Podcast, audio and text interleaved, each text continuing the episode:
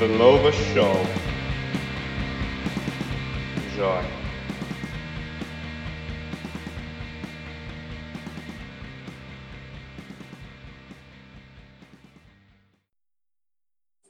Boom! And we are live.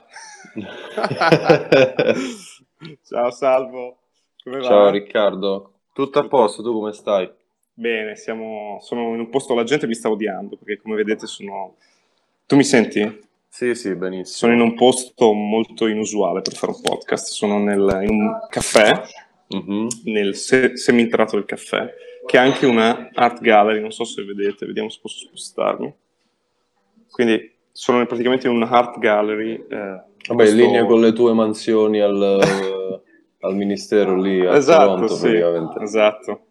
Diciamo che è bello, hanno messo insieme caffè e arte, fanno un caffè ottimo tra l'altro, mi sono preso un cappuccino, molto buono. Che è una grandissima Eh. risorsa all'estero perché non sempre si... No, per niente, esatto, per niente. Non c'è poi la cultura dell'espresso, eh. Non troverai, qui siamo in Canada, non troverai la... Mi senti? Sì, così anche un Non- po' meglio. Non troverai la cultura del, del caffè. Espresso, diciamo. Sì, lo bevono molto, c'è Starbucks, eh, Tim Hortons, che invece è una canadese, Second Cup, che è un'altra azienda di, eh, di caffè canadese, ma non è il nostro. Comunque, possiamo partire proprio da questo nel podcast di oggi. Ah, aspetta, però Perché- spieghi- spieghiamo bene Ah. il fatto che non c'è nessuna scaletta oggi, è tutto Ah, sì, bravo. improvvisatissimo. Bravo, no, proviamo, visto che questo podcast è all'insegna della, della sper- sperimentazione, l'ho detto dalla prima, dalla prima ora, l'ho detto da sempre, e infatti ho cambiato anche la descrizione del podcast, adesso è una cosa del tipo, questo è un podcast per le persone che vogliono eh, sperimentare continuamente con nuove idee, e Mhm. questo è, è il nucleo, del, secondo me, del nostro lavoro, quindi oggi sperimentiamo una cosa senza scaletta, ci siamo parlati brevemente prima di, co- di cominciare, ma ci improvvisiamo. improvvisiamo. Io sono in un caffè, quindi insomma, originale. Partiamo, caro Salvo, con una, una nuova ossessione che ho in questo momento, cioè Seth Godin. Mhm. Seth Godin, esperto di marketing e di business, ha scritto 18 bestseller internazionali tipo Purple Cow, no? La mucca viola eh, e tanti altri. Famoso, credo anche in- abbastanza in Italia. Cosa ne pensi? Sì. Abbastanza. Tu lo conosci? perché sì, l'ho sentito nominare da, da Montemagno che Ok, lui importa un po' tutti questi guru americani e li, li rende fruibili al pubblico italiano, perché molti Vero. magari non li conoscono. Fa un po' da tramite, no? Vero. E grande Monti comunque, grande Montemagno. Shout, shout out, no? A- Mhm. Shout out a Montemagno. E quindi Seth Godin, in questo momento mi sto guardando di tutto, mi sto guardando le sue interviste, sue- i, su- i suoi speech sono bellissimi. Cioè andatevi a vedere su YouTube gli speech che lui fa nelle conferenze perché sono spettacolari, tira fuori le cose dal- dalla borsa, no? oggetti, insomma, è molto creativo. Ma in questo momento mi sto ascoltando un suo audiolibro che si chiama Linchpin, che significa perno in italiano. Ed è mm, uno degli ultimi suoi. È praticamente la sua teoria che il mondo del lavoro sta cambiando completamente. E il nucleo del discorso è questo. Le aziende una volta facevano prodotti medi, diciamo average product, prodotti medi, per persone medie, no? Mhm. e, e massificavano tutto, tutto di massa, e poi vendevano grazie alla pubblicità di massa, anche quella in televisione no? e nei giornali, eccetera. Oggi invece il modello è diverso, perché l'economia è cambiata completamente grazie alla rivoluzione digitale, e lui dice tu devi essere, per vincere oggi, devi essere un linchpin, devi essere il perno nelle organizzazioni. Quindi devi fare un lavoro che si distingue, ecco per esempio questo caffè, no? Siamo partiti da questo. È una art gallery e un caffè allo stesso tempo. Non esistono tante così, credo, vero? Mm. Soprattutto in Italia non c'è Eh, non esiste questo tipo di cultura. Esatto, e poi il caffè è buono, quindi diciamo che il prodotto non è più soltanto il caffè, ma è l'esperienza. Quindi creare un prodotto remarkable, quindi un prodotto eccezionale, un prodotto brillante, ed essere il perno nelle organizzazioni, ehm, è il modo per vincere. E quindi ehm, Seth Godin ci dice non si deve usare soltanto il classico labor fisico o mentale, ma bisogna usare l'emotional labor, che è il tentativo di creare una connessione umana con la persona, no? il tentativo di fare quel qualcosa in più, quel gift, quel, quel regalo, ok? Uh-huh. C'è questa bellissima cosa lui, di, di, cui lui parla, cioè la gift economy, l'economia del regalo e dei regali, e ci ricorda come il sistema economico che abbiamo oggi è basato sugli scambi, diciamo, economici, ma non è sempre stato così. Le economie delle società, diciamo, di diverse migliaia di anni fa, non capitalistiche, erano basate sui regali. Erano tribù in cui la fiducia all'interno della tribù era, diciamo, eh, cementificata nel, nel dare regali, dare e ricevere regali, senza una reciprocità, diciamo, economica. No? Ti do questo così poi tu mi dai quello. No, era un regalo. E poi da, che... da quando è che c'è stato il, il salto dal regalo il, a fare una il, cosa sistematica? Il salto è la nascita del capitalismo con, no, eh, come, ci, come, ci, ricorda Max Weber, il pro- protestantesimo e il capitalismo, no? quel passaggio nel 1600 circa, che ha permesso la nascita del mercantilismo a quell'epoca, no? era l'idea che il mercante doveva fare il profitto, insomma è quella la nascita del capitalismo, che poi il sistema si è evoluto ed è quello che abbiamo oggi, ma è in quel momento che si cancella l'idea precedente di società basata sul regalo, basata su questo, dire, questa connessione tra una comunità no? all'interno di una tribe, di una tribù in un certo senso, e invece al mero scambio. Mero oddio, dipende. Ci viene da dire mero, no? In alcuni casi è, è un po' arido, vero? Io ti sì. do questo perché tu mi dai quello, diventa un po' arida la connessione umana. Tu cosa ne pensi? Ah, ci sta, io più che altro volevo chiederti, quindi secondo lui qual è li, cioè, quali sono gli steps che uno deve fare per risaltare in un contesto del genere? Perché tipo stavo vedendo le proiezioni di Amazon, sì. che mh, un decennio, poco più, occuperà praticamente tutti i settori del commercio online e già adesso l'80% delle cose che si comprano passano per Amazon oppure non, non, che più sia più cercata di Google la parola Amazon, però più o meno si equivalgono, cioè sta diventando proprio quasi lui, Amazon punta ad avere il monopolio, ma non solo del mercato, ma anche se, se vedi adesso sta facendo non solo Amazon Film, una cosa del genere. Sì, Amazon Prime, Prime Video. Sì, sì, che eh, sta, esatto, sta è il Netflix di, di Amazon. Quindi vuole capitalizzare tutto quanto. Quindi la mia domanda è, tu che stai leggendo questo sì. libro qui, cosa dovrebbe fare un, un giovane, un'impresa, una piccola impresa che uh, ha voglia di risaltare e di creare il suo prodotto, però si trova in un, in un ambiente del genere dove in un secondo può venire cannibalizzato dalle realtà più grosse. Essere un artista. Essere un artista. Godin ci dice ehm, che appunto la differenza tra il business as usual, quello che si è sempre fatto, che dicevamo all'inizio, no? le aziende che massificano eccetera, eccetera, e invece la nuova economia, il modo per esaltare la nuova economia è essere un artista. E per essere un artista devi fare un prodotto eccezionale uh-huh. e, e, devi essere appunto un linchpin, devi essere, non devi essere più la persona normale, capito? Non devi essere più quello che lui chiama in modo anche un po' forse dispregiativo, ma è interessante. Lui dice non devi essere un ingranaggio invisibile. Bella, molto forte questa sì. espressione, no? il lavoratore tradizionale è un ingranaggio eh, invisibile e anonimo in un'organizzazione enorme, in cui può essere sostituito. È esattamente come un ingranaggio meccanico, può essere sostituito. Sì. Sulla base di cosa? Sulla base che può, su una persona che è meno costosa, per esempio, o più efficiente. Quindi non stai dando un contributo indispensabile, ecco un altro concetto chiave del libro, l'indispensabilità per diventare, per vincere in questa economia devi essere indispensabile.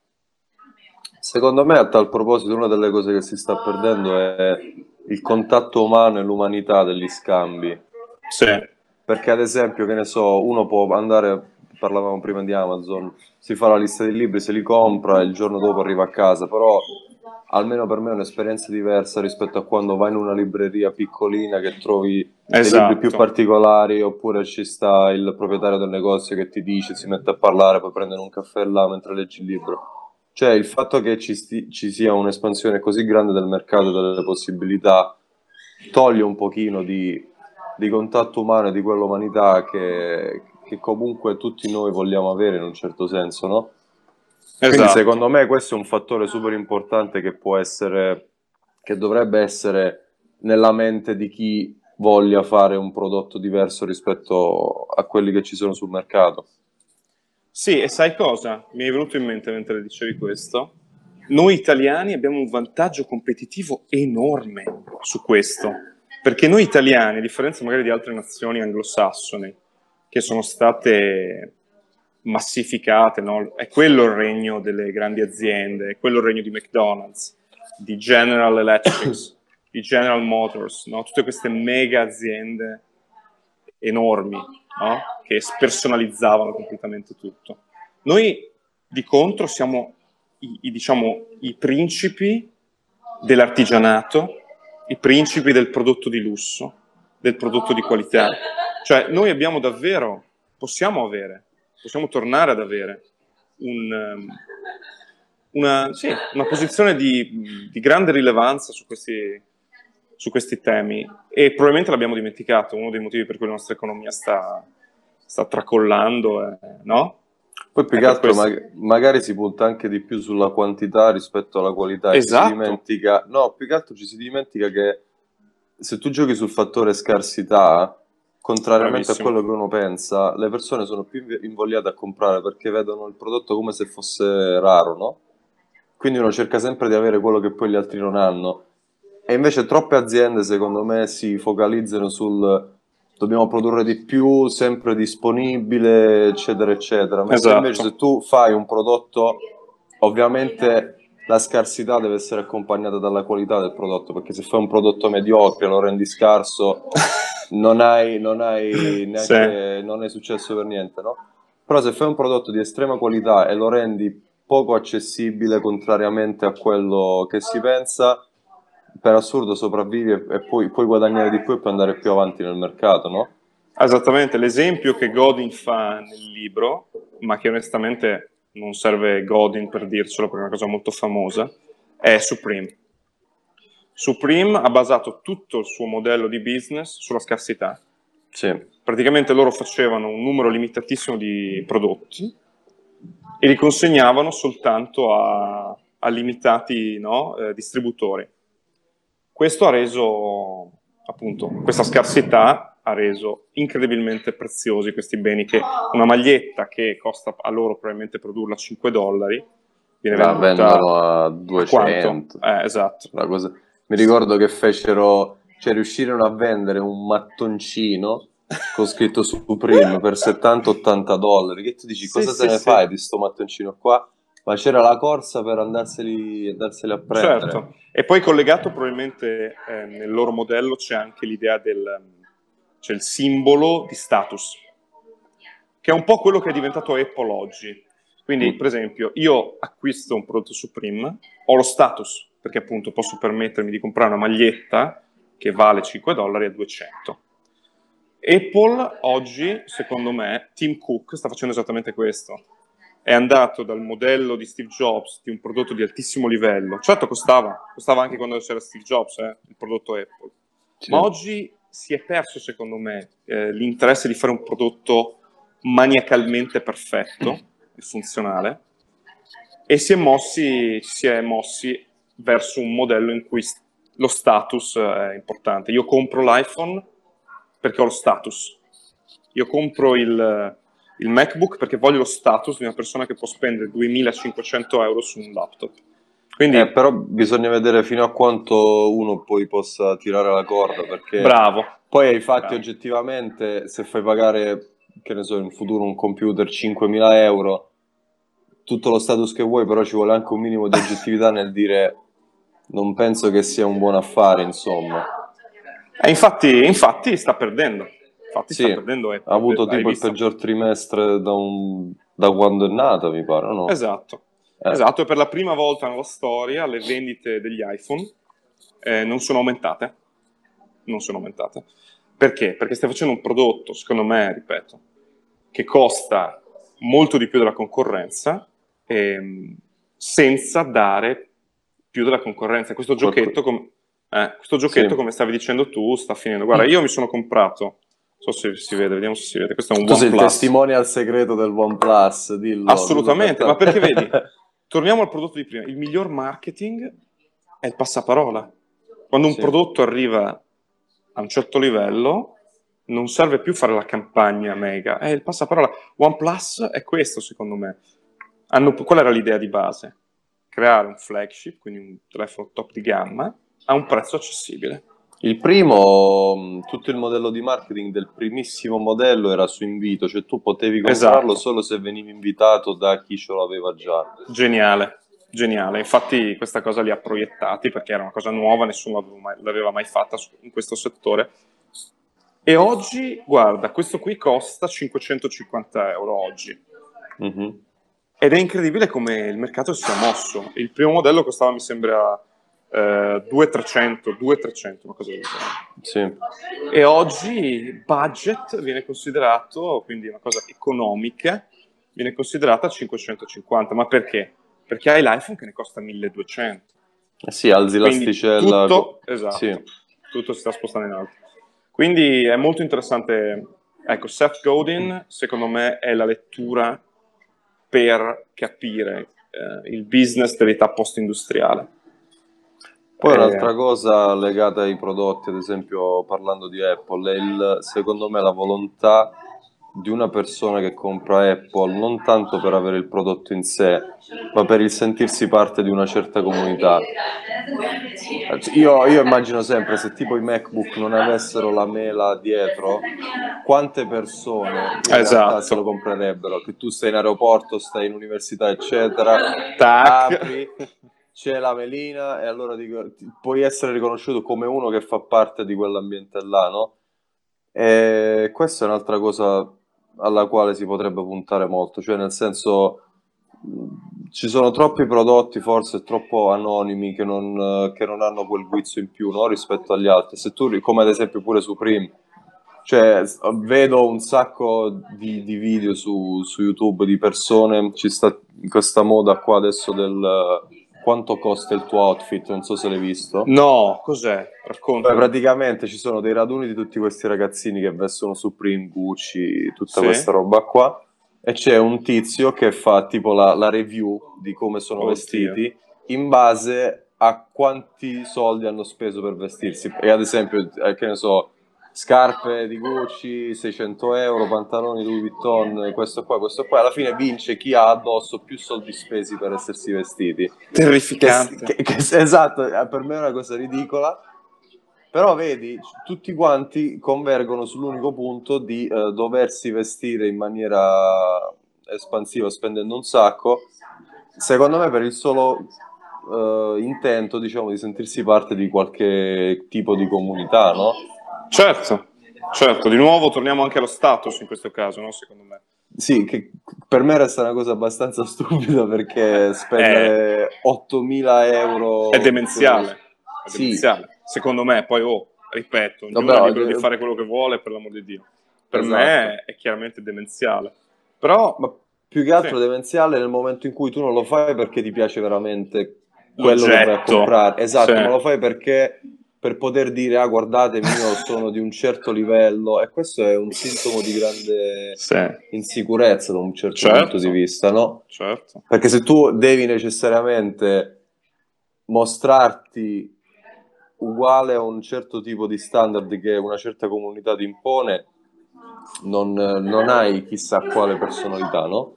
Certo. Poi, esatto, come dicevi tu, io ci sto se il prodotto è bello. Cioè, se il prodotto è di marca e costa una follia, chiaramente puoi permettertelo ed è, ehm, ed è bello, cioè, more power to you, come dicono gli americani, nel senso, Sì. bu- buona per te, più potere a te, nel senso, ci sta. Ma se il prodotto è ridicolo e, e tu lo compri soltanto perché, diciamo appunto, no, Gucci, Prada e quant'altro, diventa un po' assurdo. Però, ripeto, questa è la, la mia visione. La mia visione.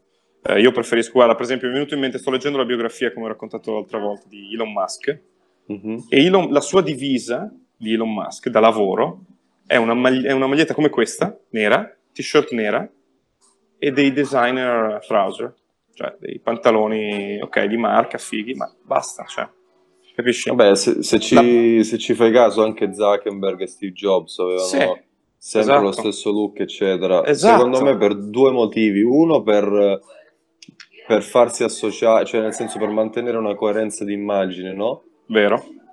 E due, avevano fatto uno studio del genere, così non perdevano la capacità decisionale mentale nello scegliere quello che dovevano mettere. Cioè loro davano per assodato, sì. investivano sempre così e si toglievano una rogna no, del dover pensare perché secondo alcuni studi noi abbiamo soltanto un tot di riserva di energia destinato sì, alle decisioni. Cicli mentali, giusto? Cicli eh, mentali. Esatto, sì. Quindi se tu spendi le tue energie per pensare, per dirti cosa devo mettere, cosa non devo mettere, eh, appunto poi togli quell'energia per poter fare delle altre cose, che è un po' estremo secondo me. Mm. Però a quei livelli devi fare delle cose estreme in un certo senso per certo. poter restare a quel livello là. Hanno delle vite estreme, guarda, leggendo queste biografie ti rendi conto, Musk fa una quantità di voli sul suo jet privato che è cioè una persona normale solo con i voli, senza tutto il lavoro che c'è dietro. Cioè solo Lavora... fare quella quantità lavora una cosa come 18 ore al giorno, 19 sì, ore sì, al giorno, sì, so. Sono personaggi incredibili. Volevo dirti una cosa collegata a questo, cioè che Tim Ferris dice quello che stai dicendo tu. E, se, e lui dice prendere una decisione che elimina migliaia di decisioni. Questa è la cosa che dicevi tu. Eh, per esempio sulla dieta anche questo, no? sulle scelte alimentari. Io scelgo di non mangiare carbs, non so, carbs di tipo eh, che viene fuori dal grano, per esempio, non so, mm-hmm. o da mhm. cereali in generale. Mm-hmm. E, e, quello ti elimina, cioè elimini una quantità di prodotti alimentari, poi per purtroppo lo dico perché sono, cioè li amo, cioè io amo la pizza, amo la pasta, nel senso sono italiano, anche tu sei italiano, e da italiani fare la low carb quanto dura è? Tanto. Eh, lo so, ma poi tanto. più che altro il discorso di fare delle decisioni per elim- eliminare altre decisioni deve essere contestualizzato perché nel campo dell'alimentazione è rischiosissimo togliere completamente dei macronutrienti rispetto a degli altri, no? Mm. Cioè un conto se lo fai con i vestiti, un conto se lo fai con l'alimentazione che influenza tutto quello che sei, come agisci, eccetera, eccetera. Quindi comunque uno deve stare un pochino, un pochino attento. A me piacerebbe parlare molto anche di questo, sai? Perché so Parliamo. che tu fai... Andiamo. Tu fai, io so, almeno mm, ero rimasto da tempo fa, quindi non so se hai aggiornato, diciamo, il tuo mm. regime alimentare. Ma io ricordo che tu facevi la ketosis, sì. no? keto diet, e per chi non lo sa, insomma, io non la conosco bene, ma forse lo spiegherai meglio tu, ma in breve la keto diet è riuscire a far sì che il tuo corpo riesca a estrarre eh, l'energia dalle proteine e quindi vada in chetosi. Dimmi se no, è sbagliato? Non, è, non è, dalle proteine. Allora, praticamente la, la, dieta chetogenica è quando tu elimini completamente i carboidrati sì. o comunque ne mangi al di sotto dei... C'è chi dice 30-50 grammi, il range va dai 30-50 grammi. Che, che sono... comunque devi prendere per il cervello, avevo letto, no? Corretto? Sì, inizialmente. Eh, la, la, cosa di base è praticamente il corpo quando viene deprivato da uh, carboidrati inizia a prendere i carboidrati che è immagazzinati nel corpo, so, che si trovano nei muscoli e nel fegato sotto forma di glicogeno. Mm. Quindi allora ci sono i carboidrati, quando noi mangiamo i carboidrati vengono assimilati nel corpo, nel fegato, cioè vengono stipati nel corpo, nel fegato e nei muscoli sotto forma di glicogeno quando tu non li mangi, non mangi carboidrati, il corpo inizia ad estrarre i carboidrati sia da, dai muscoli che dal fegato e una volta che li ha finiti tutti quanti, se noi continuiamo a non dargliene più, dovrà comunque sopperire alla mancanza, no? perché ha bisogno sì. di continuare a vivere. Certo. E produrrà quelli che vengono chiamati corpi chetonici, che sono delle sostanze di scarto che il corpo produce perché si trova in questa assenza di carboidrati, che eh, alimenteranno poi il corpo. Quindi c'è proprio uno shift metabolico no? dal, dal, glucosio alla, al, um, ai corpi chetonici. Per questo si dice che il corpo diventa keto adapted, no? perché utilizza i corpi chetonici come energia. Quello che dicevi tu, che prendi energia dalle proteine, si chiama gluconeogenesi, Mm. che sembra una parola brutta, ma se la scomponi vuol dire eh, se la scomponi è gluco che è glucosio, neogenesi, cioè nuova crescita, nuova nascita, che si verifica quando non dai carboidrati e quindi il corpo trasforma le proteine dei tuoi muscoli in carboidrati. Questa è una cosa assolutamente da evitare perché vuol dire che ti Ah. automangi la tua massa muscolare Terribile. E infatti questo è l'errore che si fa molto spesso, che fanno molto spesso le persone che intraprendono una chetogenica, perché pensano tolgo i carboidrati e mangio a caso tra proteine e grassi. Invece no, perché ci sono delle ehm, percentuali ben definite. Devi avere almeno 80% delle, dal 75-80% delle, tu- delle tue calorie che devono provenire dai grassi, che è Dai grassi. Sì. Ecco perché mi ricordo, eh, condivido questa piccola storia. Mi ricordo che una mattina ti hai rifatto il caffè e hai aggiunto eh, l'olio di... no l'olio, il grasso, che cos'era di cocco? Era sì, burro e olio di cocco. Il Burro e olio di cocco. Coffee si chiama. Bulletproof, una cosa meravigliosa, sconvolgente, devo dire, Sì, pesantissimo, però ci sta, è per Sì. forza. Scusa se ti ho interrotto, dicevi? Ehm, poi 20 15-20% di proteine e il 5% comunque quello rimanente dai carboidrati.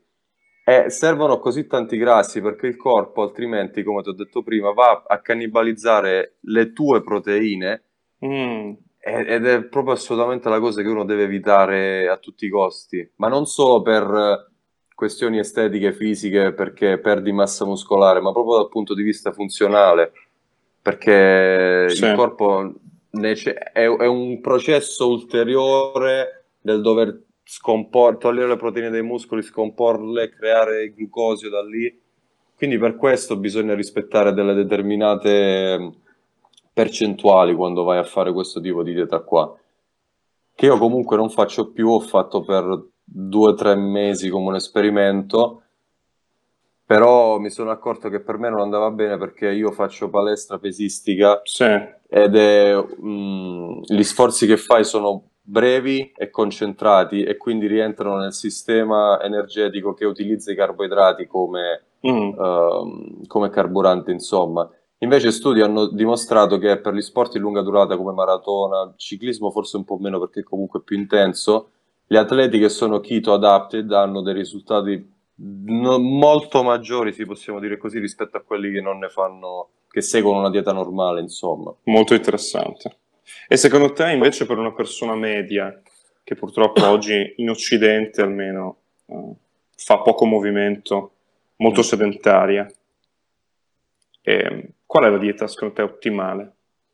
È quella che, de- che comprende tutti i macronutrienti in una percentuale ragionevole. Purtroppo l'errore che si fa è che si, de- si demonizza per forza questo macronutriente o quell'altro, perché se, se ci fai caso ci sono dei trend che vanno e vengono, no? Certo, Cioè tipo è l'anno in cui i grassi fanno ingrassare, oppure è l'anno in cui i carboidrati fanno ingrassare. Invece ciò che fa ingrassare è l'eccesso calorico. Se io mangio 2500 calorie e ne consumo 2500, mi restano addosso sotto forma di grasso. Punto. Non c'è altro da dire. Quindi la prima cosa per chi si vorrebbe rimettere in forma è farsi un calcolo di quel, del suo metabolismo basale e se si scrive su internet è proprio, cioè te ne escono 10.000, quindi non c'è un calcolatore, no? C'è uno strumento Sì. online. Che ti dice il TDE, che è il tuo metabolismo basale, cioè quante calorie consumi se tu stai a letto senza fare niente praticamente. Ok. E da lì poi ci sono dei... ehm, c'è un altro step, cioè determinare il tuo livello di attività, che se sei ad esempio sedentario, leggermente attivo, moderatamente o molto attivo, e moltiplichi le calorie che hai ottenuto per questi fattori qua, che ad esempio, adesso non ricordo, ma 1,1, 1,3 che comunque stanno all'interno di quel calcolatore là.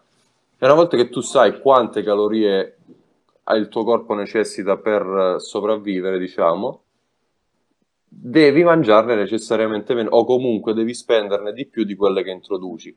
Quindi Mhm. o fai un taglio delle calorie mangiando di meno o ti muovi di più, quindi spendi di più di quello che introduci nel corpo.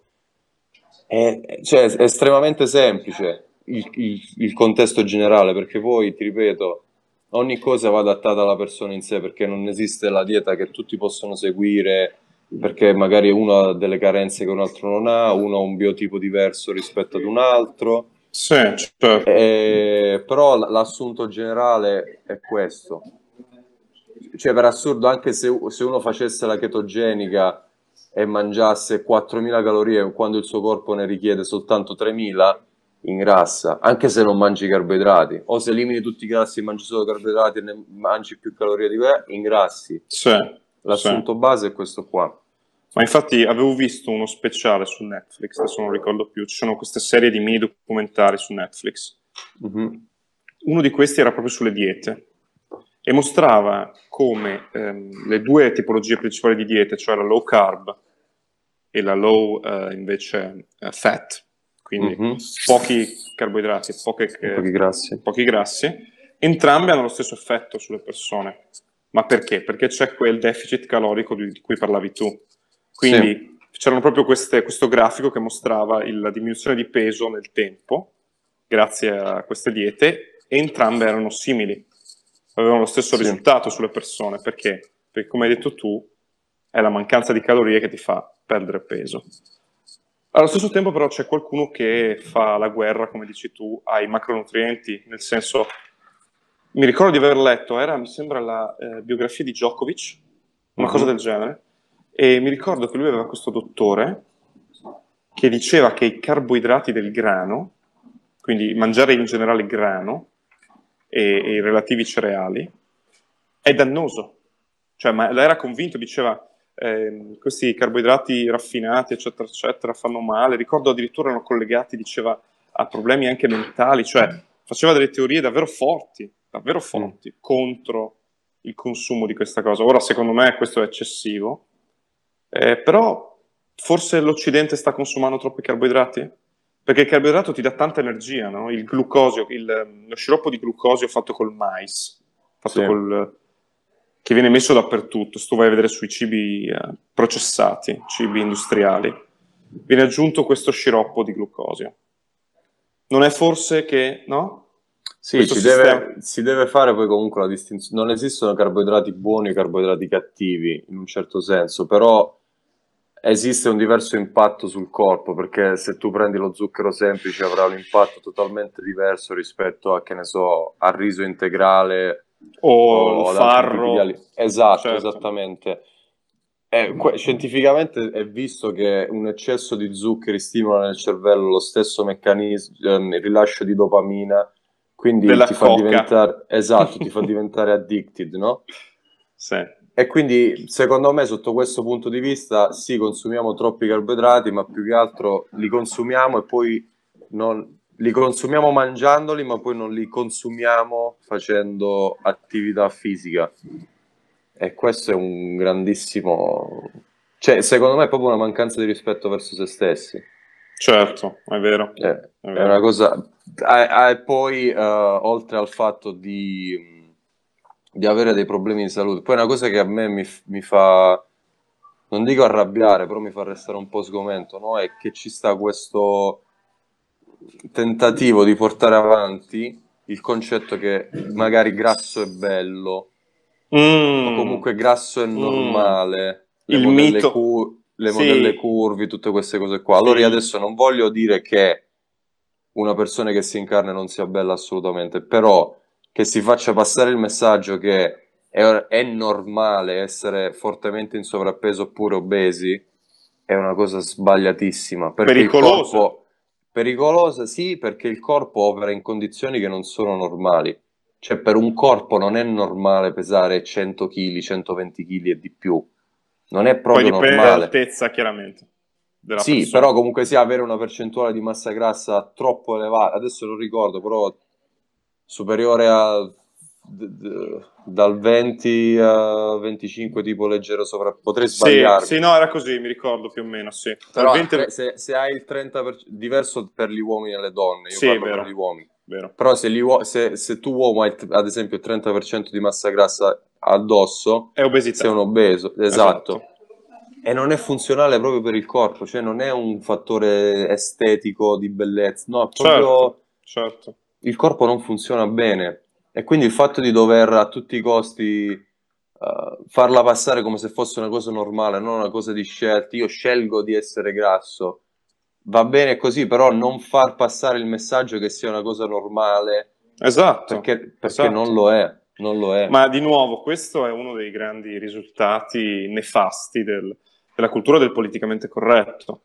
La cultura che dice che non puoi in nessun modo eh, insultare gli altri no? o attaccare gli altri, anche se lo stai facendo per ragionare, lo stai facendo per, perché stai ragionando su un tema. Per esempio, adesso noi stiamo ragionando su un tema, ok? Sì. E se io fossi uh, un indottrinato del politicamente corretto, ti avrei fermato e ti avrei detto: no, attenzione, stai insultando le persone eh, obese. Non è vero, non è vero, non stiamo insultando nessuno, stiamo facendo un ragionamento. E, e tra l'altro stiamo dicendo la verità, cioè se vai da un medico e gli dici sono obeso e lui ti dice sei obeso, aggiunge che probabilmente devi perdere questa tua condizione di obesità, corretto? Quindi sì. E anch'io ho avuto problemi comunque di, di sovrappeso. Da ragazzino ho avuto problemi di peso, ero borderline con l'obesità. Mm. Um, non sapevo. Quindi sì, sì tu mi, avevi, mi hai raccontato che, che, tu hai avuto le tue esperienze, quindi con questi problemi. Quindi non è che stiamo insultando nessuno, ma un, un alfiere del politicamente corretto ti avrebbe attaccato e avrebbe detto, esatto, avrebbe detto quello che hai detto prima tu, è una scelta, no? Ci sono libri tipo Il mito della bellezza, eh, tutte queste idee che anche qui, io sono contro, per esempio, le modelle eh, anoressiche, queste idee. Però, ragazzi, la, la, bellezza è quello che la gente considera bello. Cioè, non puoi forzare sì. quello che la gente considera bello. Quindi, anche qui, è il tentativo della cultura del politicamente corretto di difendere tutti, di proteggere a tutti, tutti, A tutti i costi, poi. A tutti i costi. Ma Cancell- poi negando, negando, negando l'oggettività dei fatti cioè, se, esatto. a, tornando al discorso delle persone in sovrappeso, è oggettivo che abbiano dei valori uh, fisiologici che sono totalmente sballati e che non siano buoni. No, non è che se uno ci attacca un sentimento a questa cosa qua, i, questi valori cambiano. I fatti sono quelli, capito? Quindi il, il dover a tutti i costi far passare un messaggio che non esiste è, è, come hai detto tu, è veramente pericoloso, perché poi si rende normale una situazione che invece non è normale, non è per niente normale. E infatti, eh, tra l'altro, nello, in Occidente stiamo, stiamo assistendo a una cosiddetta epidemia di obesità, è una vera e propria epidemia. Le persone Soprattutto in, Am- in, America. Negli Stati Uniti, sì, ma anche in Italia. Se tu ti leggi i dati sull'Italia sono molto preoccupanti eh, la quota di bambini obesi sul totale sta aumentando ogni anno, ogni anno e questo è molto pericoloso e sarà un problema per i sistemi sanitari che già sono in difficoltà, parliamoci chiaro.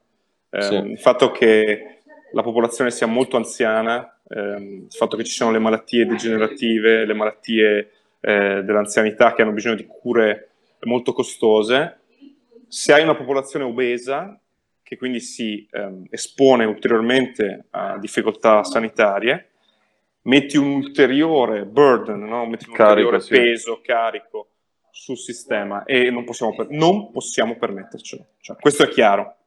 Ma non poi anche dal, pun- dal punto di vista personale, che peccato sarebbe crescere e svilupparsi senza vedere di che cosa è capace il proprio corpo, no? Certo, certo. Eh, questo lo diceva Socrate, mi pare. È veramente non lo so, non lo so. È un po' come la mente, stessa cosa. Puoi sviluppare sì. la mente puoi sviluppare il corpo, no?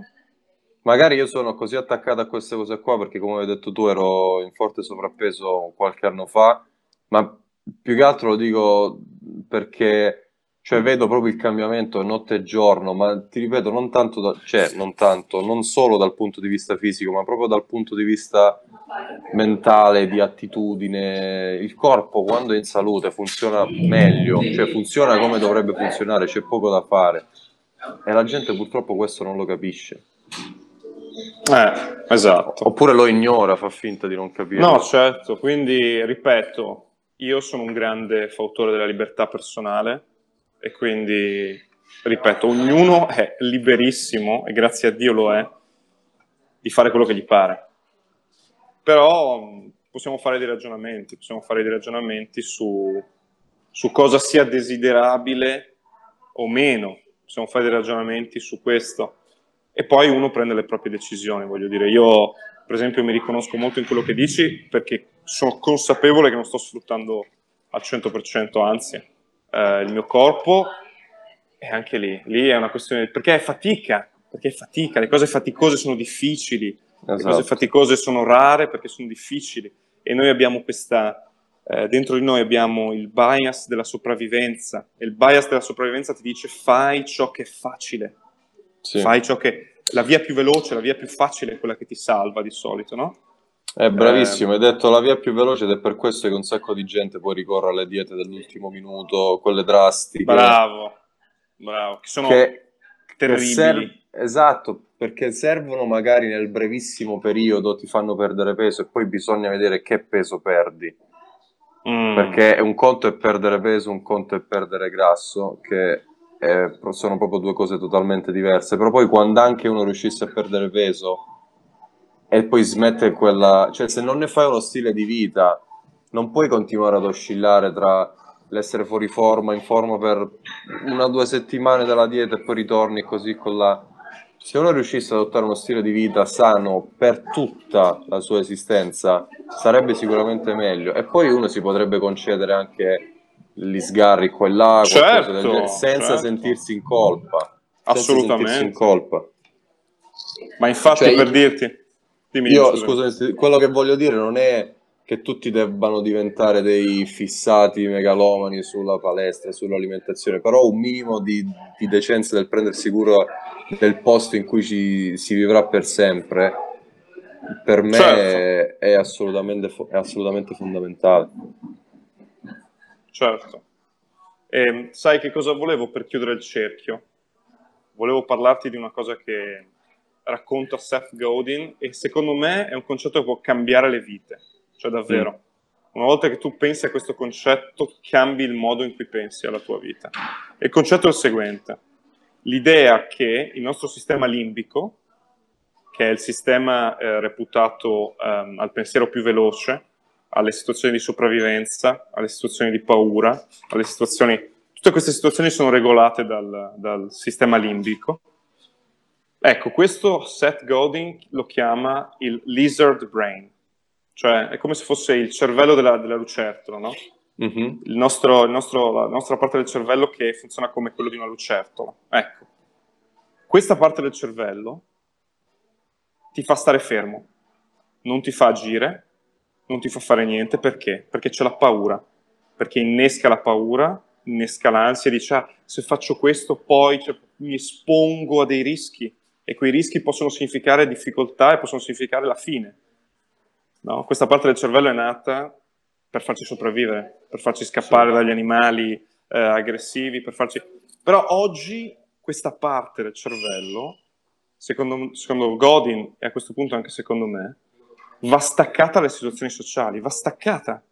Cioè tu non puoi agire nel mondo perché eh, ti fai guidare dal lizard brain sì. Ti devi far guidare da quello che vuoi, dai tuoi sogni, dalle tue ambizioni. Cioè, per esempio, questo podcast, noi, se, se avessimo ascoltato il nostro sistema limbico, non l'avremmo fatto. Sai perché? Perché mm. il sistema limbico ci dice, ti esponi, stai parlando, poi cosa dicono gli altri, qual è il giudizio degli altri. Quindi bisogna superare questo, e questo forse si applica anche a quello di cui abbiamo appena parlato, alla dieta, no? Sì. Il sistema limbico ti dice rimani dove sei, non esporti, non fare, perché se provi puoi fallire. E il fallimento è giudizio degli sì. altri, no? Tutto, tutto, concatenato. Davvero, ascoltatevi, eh, è gratuito addirittura su YouTube, Lynchpin, eh, Seth Godin, lui racconta tutte queste cose ed è fantastico. Perché eh, il lavoratore medio classico non prende l'iniziativa? Per il lizard brain. Perché il lizard brain gli dice se prendi l'iniziativa puoi fallire, mm-hmm. se mhm. fallisci in quella cosa il tuo boss ti dirà eh, non va bene, ti, ti, licenzio, se ti licenzio perdi il lavoro, se perdi il lavoro muori. Sì. Cioè in un secondo, inconsciamente, il tuo sistema limbico ti fa fare questo volo qui. Sì. E quindi tu rimani fermo. E quindi tu, tornando a quello che abbiamo detto prima, rimani un meccanismo, un cog, come si dice, una, un ingranaggio nel sistema e non, Non non il si- salto di qualità. non fa il salto. Quindi non fatevi guidare dal vostro lizard brain, ma fatevi guidare da altro. Ecco. Questa è, secondo me, la cosa che possiamo dire. C'è una pratica che, che Seneca gli stoici avevano, facevano all'antichità che si chiama premeditatio malorum, Mm. dove tu prendi quello che secondo, cioè scrivi su un pezzo di carta qual è la tua paura in relazione a una cosa che vorresti fare e analizzi se eh, tutte le cose che potrebbero andare male, cioè le scrivi proprio, capito? Fai una Sì. di 5-10 cose del genere, tutte le cose che puoi fare per rimediare alle cose che potrebbero andare male e tutte le cose che invece potrebbero andare bene se è successo in quella cosa lì. E quando lo fai, vedere nero su bianco che la maggior parte di tutte le paure che uno ha sono o infondate oppure facilmente rimediabili, ti elimini una elimina, parte certo, dell'ansia. certo. Esatto. Perché troppo spesso uno si prefigura tutti questi, questi scenari catastrofici del futuro, oppure come hai detto tu, uno- una delle paure più grandi è la paura poi del giudizio delle persone, che cosa Sì. possono pensare gli altri, questo è. Ma uno deve tenere in mente due cose. La prima è che tendenzialmente una persona normale è troppo indaffarata a pensare alla propria vita rispetto che a quella degli altri, almeno come dovrebbe essere. E seconda cosa, non, eh, cioè, è, è- è proprio una paura infondata perché in ogni caso il giudizio degli altri, se ci sta, ci sarà a prescindere. Quindi a, questo, quindi a questo punto uno perché non deve provare a fare quello che vuole fare veramente? Esatto. Perché l'unico modo per non essere giudicati è non fare nulla e secondo me non è una scelta ottimale. Ah, infatti, esatto, bravissimo. Esatto, non fare nulla è la cosa migliore se uno segue questo, se uno segue i dettati del sistema limbico, perché se non fai niente, appunto, stai fermo, stai al, al sicuro, però non è vero. E secondo me possiamo chiudere con questa frase che chiude davvero il cerchio. E io ci credo un sacco a questa cosa. Cioè il fatto che nell'economia di oggi, nella società di oggi, la cosa più sicura da fare non è seguire lo status quo, ma esattamente il contrario. Sfidare lo status quo è la cosa più sicura da fare, sai perché?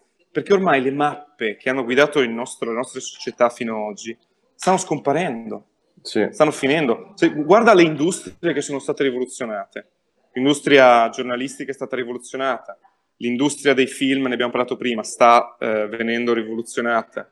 Tutto sta cambiando, quindi le mappe del passato non funzionano più. E allora, com'è liberatorio dire? È liberatorio e spaventoso allo stesso tempo, perché se non hai una mappa, questa è un po' petersoniana come idea. questo è il Se non hai- caos. eh, Esatto, so. bellissimo, esatto, il caos e l'ordine. Siamo in un momento di caos e quando hai l'ordine ti senti protetto perché segui la mappa.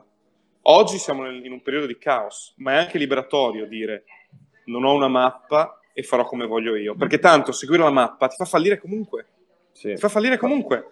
Ma poi è nel caos che ci sono le possibilità. Cioè, se tu resti nel Esatto. posto in cui sei sempre stato, non c'è niente di nuovo. Devi andare sempre al di là per cercare qualcosa di nuovo.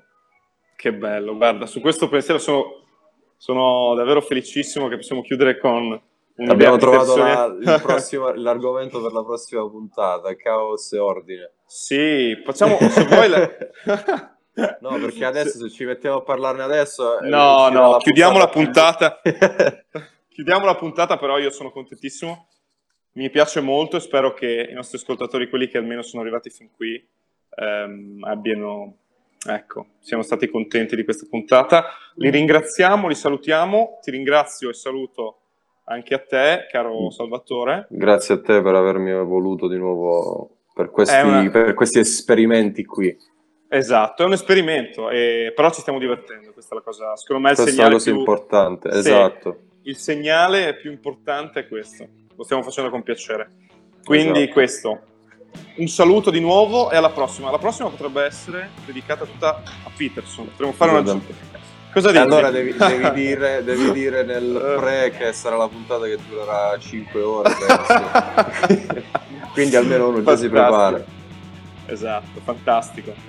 Grazie ancora, salvo e alla prossima. Grazie a te. Ciao Ci ciao. vediamo alla prossima. Ciao, ciao, ciao.